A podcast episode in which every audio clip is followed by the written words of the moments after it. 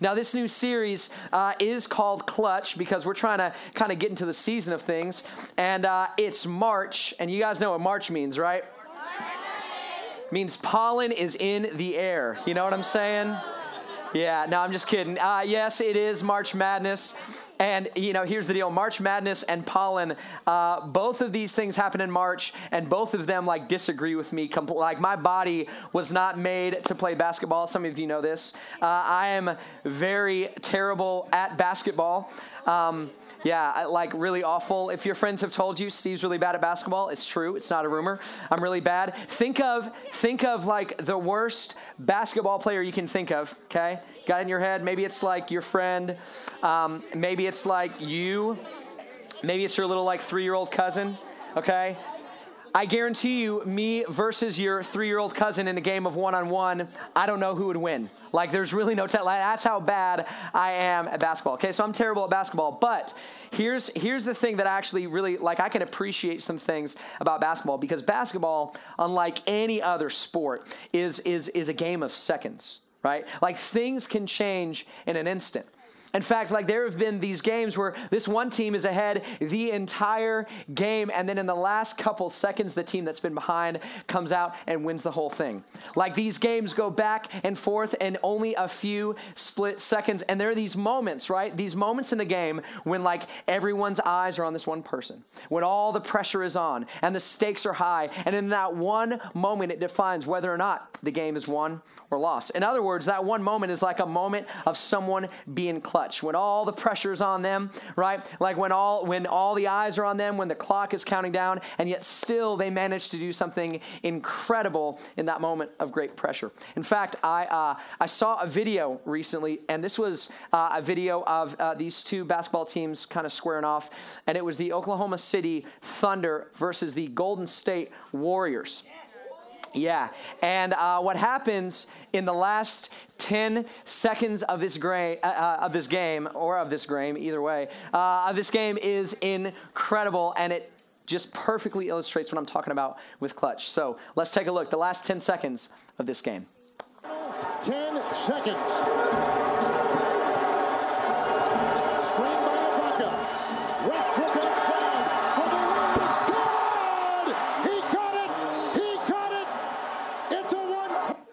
Yeah, it's a one point game. So here's what happens, right? The Thunder is down by two points, and the clock is counting down. They only have 10 seconds left. And with 10 seconds, the guy sinks a three and they pull ahead. And we love moments like that, right? Like, I love that video because all the eyes are on him, all the pressure's on him, the stakes are high, the clock is counting down, and yet still he comes through in the clutch.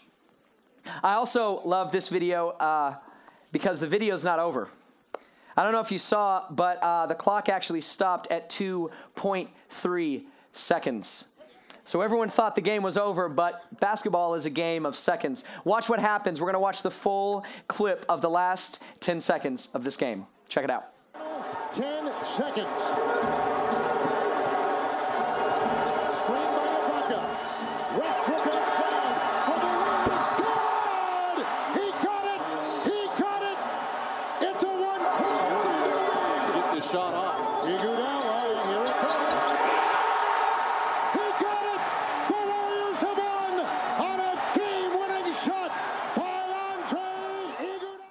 That guy's not too happy about it, right? They thought they were about to pull ahead. They thought it was this incredible moment. And with 2.3 seconds left, only enough time for someone to glance at the clock, then look at the goal and shoot, and yet he got it. Right? All the pressure was on him. All the eyes were on him. The clock was counting down. The stakes are high. Everyone is watching, and yet he still pulls through in the clutch. And this and this clip and this whole idea of being clutch kind of brings up a question. And it's a question that this guy with the final 2.3 seconds, this was the question that I'm sure he felt. And maybe it's a question that you felt too. It's this.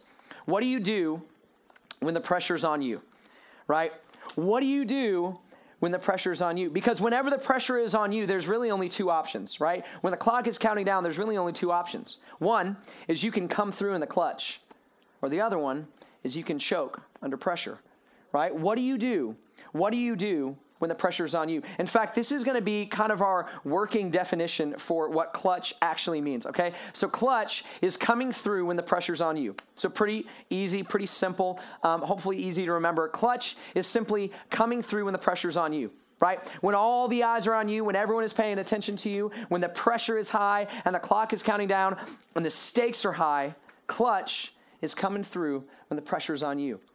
And I'm telling you, we as a culture, we love moments of clutch, right? Like it's the reason that like the last minute half court shot makes it to a YouTube sensation, right? Like it's the reason that in the final 2.3 seconds of the game, people are obsessed with this clip because we love clutch. We love when all the pressure's on, and yet somehow someone in the midst of all that pressure and all the eyes being on them, they still manage to come through, come through in the clutch. And here's what you know, right? When the pressure is on you, there is nothing more rewarding than actually coming through in the clutch. But at the same time, there is nothing more devastating than when you fail. Right? When all the eyes are on you, when all the pressure's on you, and when the clock is counting down, there is nothing more devastating than when you fail. And I think, I think because we know what's at stake, because we know what it feels like to fail when all the pressure and all the eyes are on you, I think because of that, we tend to believe something that may or may not be true about people that are clutch. We tend to think that people that are clutch just have these two ingredients. And here's what I think the ingredients are we think clutch is luck or talent right? So the person does something incredible, and we often think that, well, they either lucked into it or they were born into it, right? It's luck or it's talent. That's why whenever you watch a shot like that, sometimes you might look over at your buddy and you're like, well, I mean, he couldn't do that again if he tried, right? Come on, that shot was one in a million. There's no, nah, nah, he just, he just lucked into that. Because we think being clutch is just about luck. Or maybe, maybe for some of you, you think it's all about talent. You think they were born with it. That's why, that's why when you watch these moments, these incredible moments, you look at the screen and you go, well, you know, some people are born with it and some people aren't, right? Well, he's just, he's just got natural ability. That's why he was able to, because he was just born with it. That's the way it is. But, but come on, think about this. Is being clutch, is being clutch really about luck? I mean, is that like, is it really that everyone who's clutch is just really lucky? Is it, is it that everyone who's clutch is just like really talented? That they just were born with something that the rest of us weren't born with? See, I think deep down we know that's not the answer, right? Even though we, like our knee jerk reaction is to think someone who's clutch just has a bunch of luck and a bunch of talent, when it comes down to it, deep down we know that's not the answer. In fact, when you look at all the clutch plays, all of the plays where these people came through with all the pressure on them, you find one common ingredient. And it's not luck, it's not talent. It's this hard work. Boo. I don't like that answer. Right? Come on, let's talk about something else, Steve. I don't want to talk about that. But it's true right? Hard work. Every single person you find that actually comes through in the clutch put in a lot of hard work. And your coaches know this, right? In fact, they constantly remind you of this, right? They've got these little slogans that they say to remind you that when someone comes through in the clutch, it's not luck, it's not talent, it's hard work. In fact, I found one recently. Um, uh, maybe you've heard this before. Hard work beats talent when talent doesn't work hard right? In fact, like like you can like picture your coach saying this, right? He's got the whistle around his neck, and he like gets everyone together. and He's like, "Hard work beats talent. When talent doesn't work hard, right? And everyone, you know, they're all like getting together and hard work beats talent when talent doesn't work hard. And then like you've got your lacrosse shirt and it's got that written on the back because coach said it all the time. Or maybe you've got it like written on the wall, right? That hard work beats talent when talent doesn't work hard. And the reason that coaches say this and the reason you need to be reminded of this is because we too often think it's all talent or it's all luck. People that come through under pressure, man, it's just it's just all luck. It's all talent. But then we find this that it's actually hard work. And the truth is, you and I face pressure all the time. And it's not just on the basketball court, right? That's not on the lacrosse field, it's not on the football field. We face pressure sometimes, like with our family, with our friends. And so, and so here's the question I want to go after tonight. In life, not in basketball, but in life, how do you come through when the pressure's on you? Like in life, How do you come through when the pressure's on you? Because we know what it's like to face pressure, right? Some of you are facing pressure right now with your family. Because it seems like no matter what you do, it's like your parents just can't see eye to eye, you and your parents. And so it's like you're yelling at them or they're yelling at you. You guys fight all the time. You feel all this pressure because maybe they want you to be someone that you don't feel like you are. And they're, they're putting all these expectations on you. And you're like, Mom and Dad, it's just too tough. Maybe you feel pressure at school. Maybe you feel pressure from your teachers, from your coaches. Maybe, maybe you feel pressure from your friends because your friends want you to do something that you know you shouldn't do, but all of them are doing it. And so you're feeling that pressure, peer pressure. And the pressure's on you. So, how do you actually come through?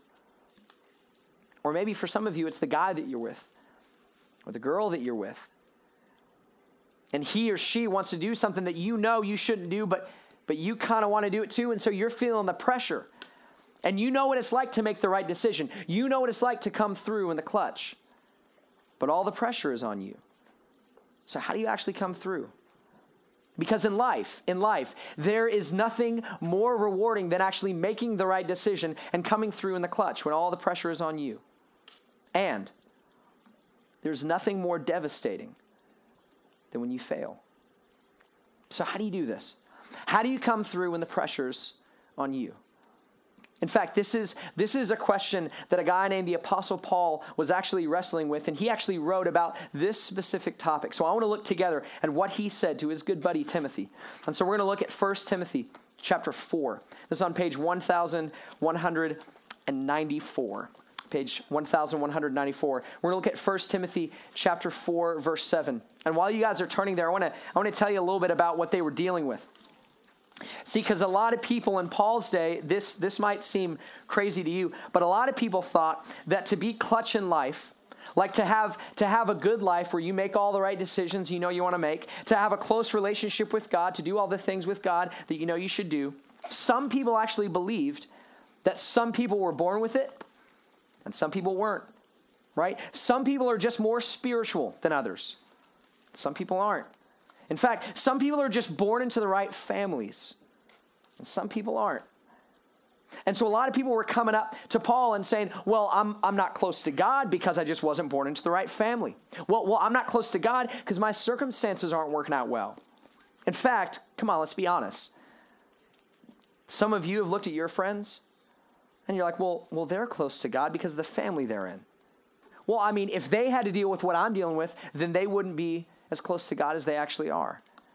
And so a lot of people during Paul's day were coming up to him and saying, "Dude, the reason like like I'm not close to God because I wasn't born to the right family." And Paul actually called these like myths. He said that's not true. That's a myth. In fact, this is this is what he says in verse 7. He says have nothing to do with godless myths and old wives' tales. And this is what he's talking about. He's saying, I know that people are like spreading this rumor that like the only way to be close to God is if you were born into the right family, or some people are just more spiritual than others, or some people just have better circumstances. And Paul's saying, that's not true at all. Have nothing to do with that. But rather, here's his answer rather, train, train, train yourself to be godly. Train yourself to be godly. See, some people think that your relationship with God, your growth, your ability to come through under pressure is based on luck or talent. And Paul's saying, no, it's neither that. It's training, it's hard work. And then he goes on, he says this For physical training is of some value. He's saying, come on, you know what it's like, right? You know what it's like to play basketball. You know what it's like to play lacrosse. You know what it's like to play football. You know that it's not luck, it's not talent, it's hard work. And so he says, physical training, you know this, physical training is of some value, but godliness works the same way. He's saying godliness is exactly the same way that it works with basketball or lacrosse or football. Godliness has value for all things. In other words, look, when you're playing a game and all the eyes are on you and all the pressure's on you and the stakes are high, what's at stake is a win or a loss, right? I mean, Maybe at most it's whether or not you advance to the next round. And Paul is saying, guys, guys, listen, like, what's at stake in your life is a relationship. Maybe a relationship with your best friend. Maybe a relationship with God. Maybe it's years of regret. Maybe it's a life that you never wanted to live. That's what's at stake. That's what's at stake. And so he's saying, guys, you got to listen. Godliness has value for all of those things, not just the few things you see in sports, but all those things, holding promise for both the present life and the life to come. In other words, this is what he's saying daily training leads to godly triumph. Daily training leads to godly triumph. It's a daily training thing that actually leads to the relationship with God that you want to have. It's daily training that leads to the life that you've always wanted. It's daily training that allows you to come through in the moment of clutch. And see, this is backwards from what we normally think. Right? Some of you, some of you think you got to be born into the right family. Some of you think you got to have the right circumstances. Others of you in the room think, well, I'm going to be close to God when I have one of those moments. Right? I mean, I got to have one of those moments. And maybe for you, you think the moment's going to be at M12, right? That like one day at M12, they're to like play that song and it's to get to the really like loud part of the song. And then I'm to feel God. And then once I feel God, then I'm to be close to God and I'm to have a great relationship with God. So I'm just waiting for that moment. Or maybe for some of you, you've heard these stories and you're like, dude, I've heard of people having these like, you know, near death experiences or like something happened in life and it woke them up. And I'm just waiting for the, uh, you know, one of those moments. And then once I have one of those moments, then I'm going to be close to God. And so you're waiting for this one moment in time. And Paul's saying it doesn't work that way. It's not a moment in time, it's a moment every day. See, it's daily training that leads to godly triumph. And so this is this is what it looked like for me when I um, when I was 12 years old. I accepted Christ as my Savior, and uh, my my student pastor.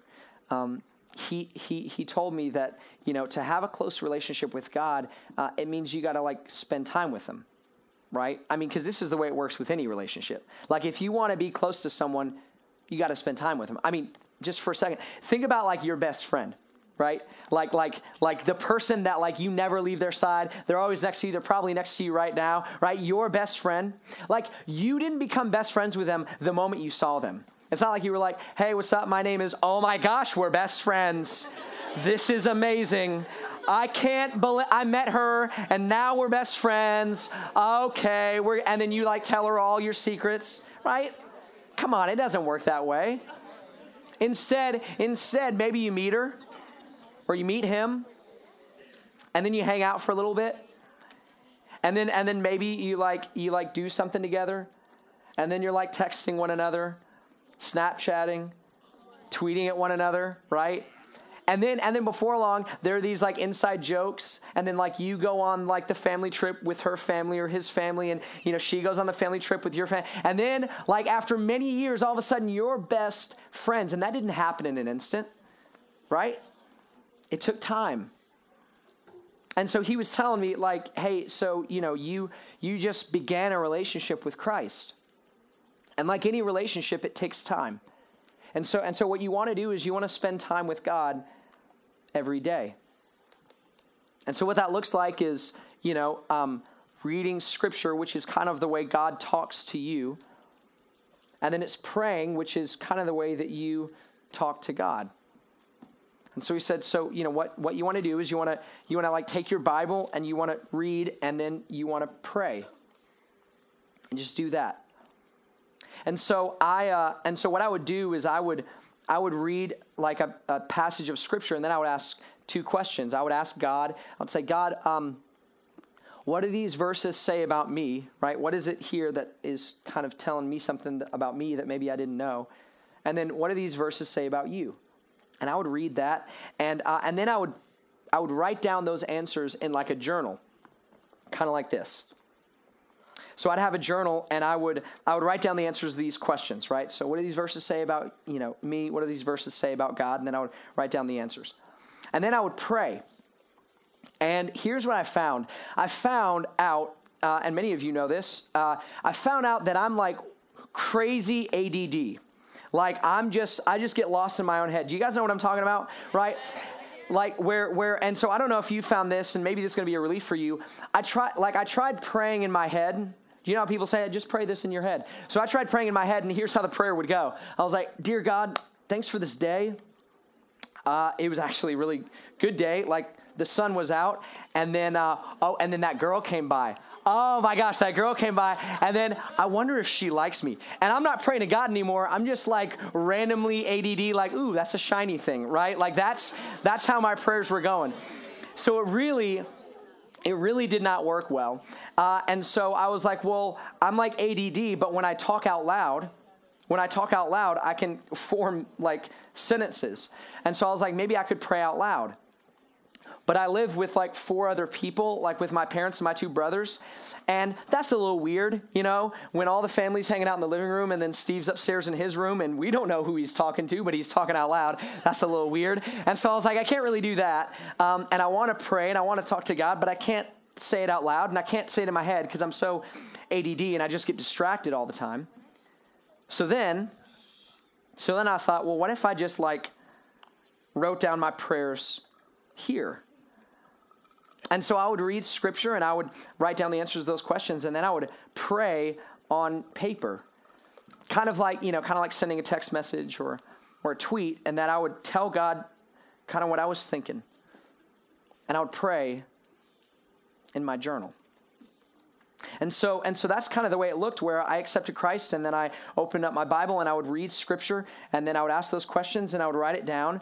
And then the next day, I'd wake up and I'd read scripture and then I'd, you know, ask those questions and then I would pray. And then the next day I'd spend time with God and I would, I would read scripture and then I would pray. And then the next day I would, you know, open up scripture and I would read and I would pray. And then the next day, and, and I just kept doing that day after day. And so a lot of times for, for students, we think, we think that like your relationship with God is developed in an instant.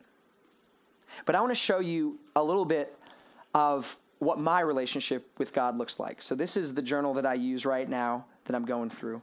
So, I'll just put that right here.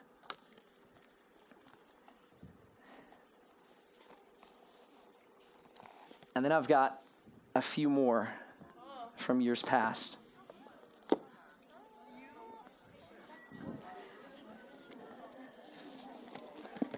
And, uh, I still got a few more. Hold on.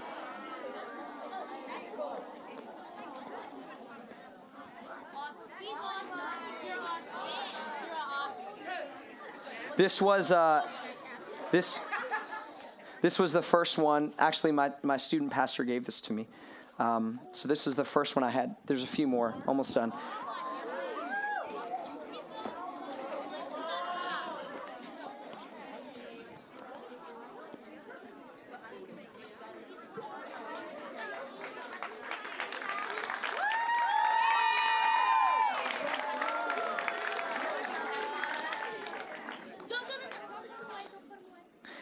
And so, um, so a lot of students think that it happens in an instant. But this didn't happen in an instant. It happened day after day, page after page. I actually want to read a few of them to you, if that's okay. Um, I uh, let's see. This one I think is from. This is good. This is from 2001. I know, I'm so old. Okay.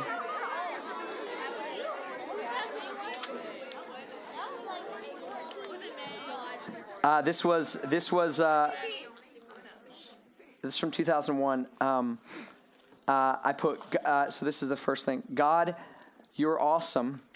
So some of you may wonder how long I've been saying awesome. It's been for a while. Uh, so God, you're awesome. And then I said this. I said, God, help me never again seek selfish ambition. Help me never again yell at my family because I'm mad at schoolwork. Help me never again be ashamed to praise you. Uh, and then I, there's a verse in scripture I, I put, I press on towards the prize, forgetting what is behind and straining towards what is ahead. God, it's all about you. So fill me day by day till I'm stronger and more filled with you.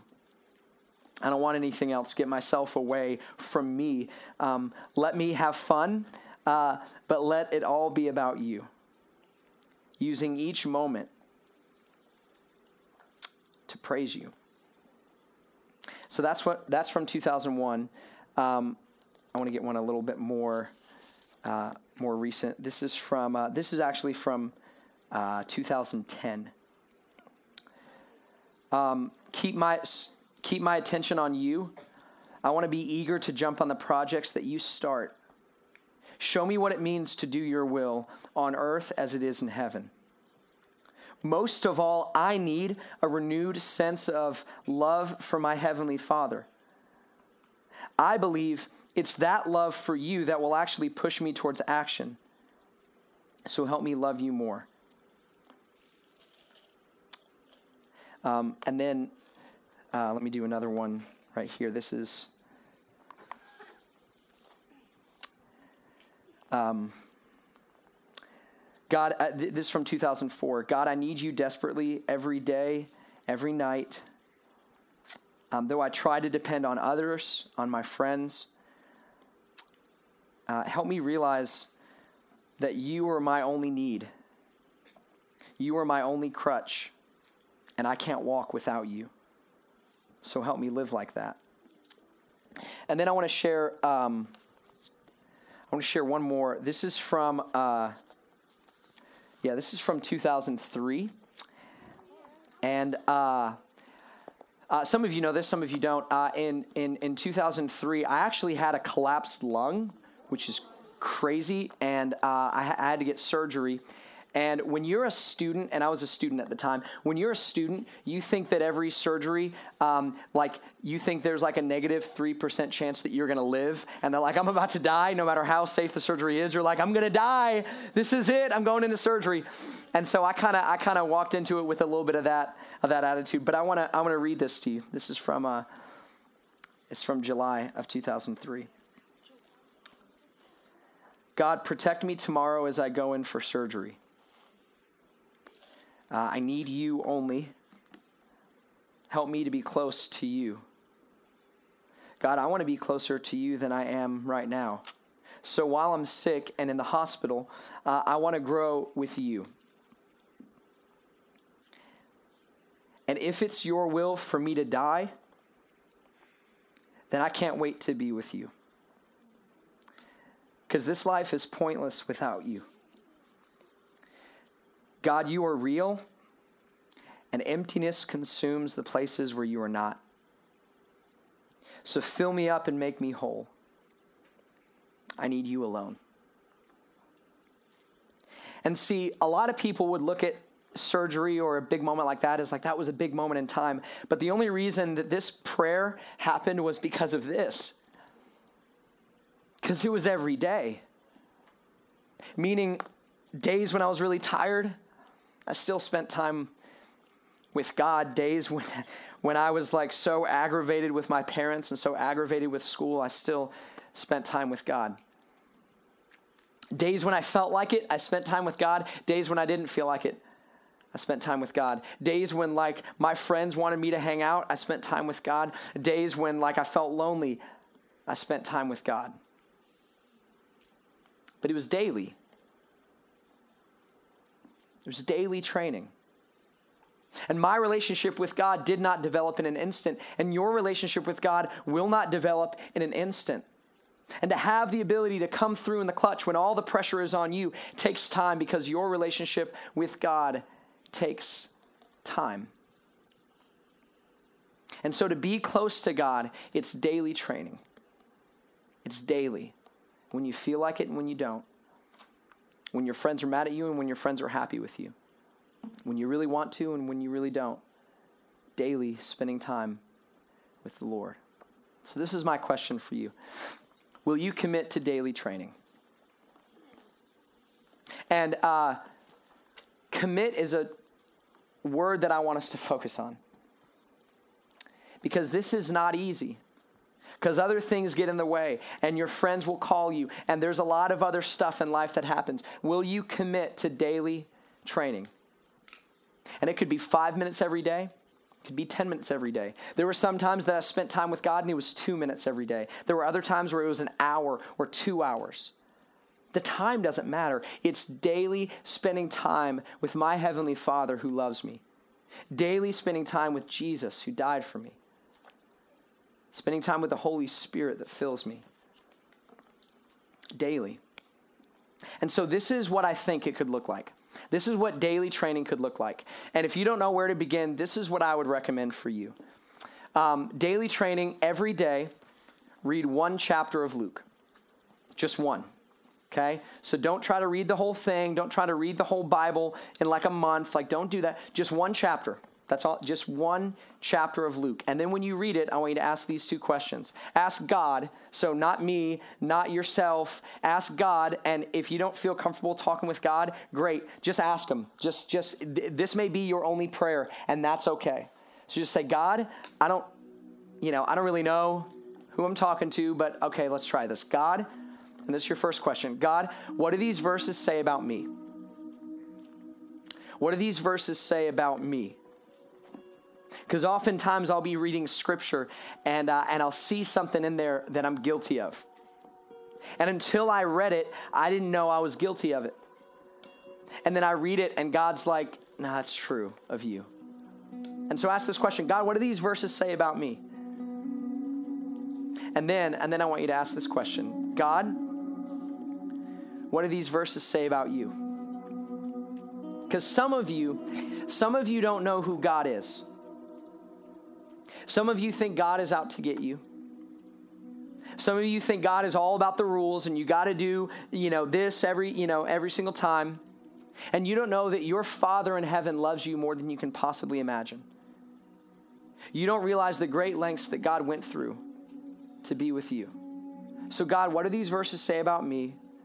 And God, what do these verses say about you? And do this every day.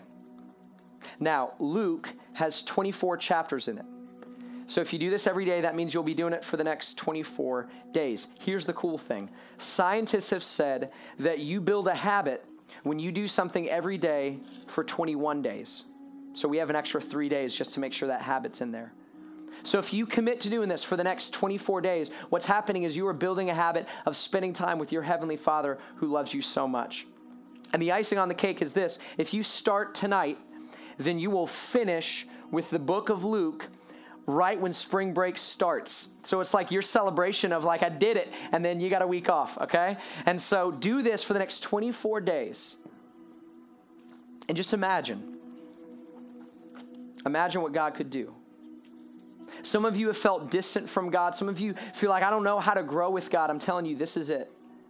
Daily training leads to godly triumph and to have a relationship with God that takes time is page after page, day after day. So let me pray for you.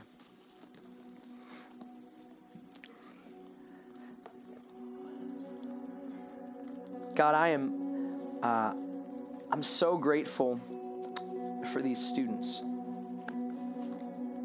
And I remember uh, when I was 12 and Jeff McCammon talked me through uh, what it looked like to spend time with you and, and how, um, you know, even, even when you're not feeling like it, just, just talk to God a little bit and, um, and then read a little bit of what He has to say to you. And that has forever changed my life.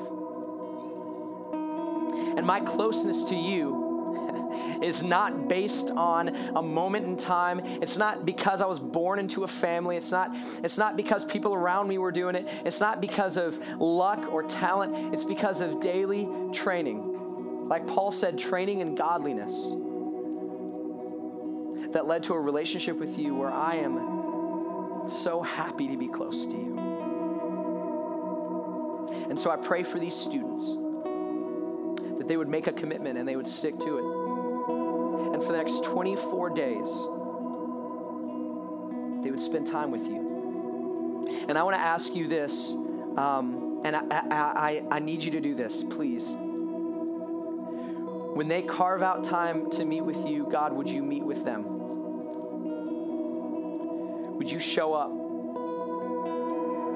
Because I know a lot of them are going to be scared to do this and they don't really know how to do this and they're unsure if they're like doing it right.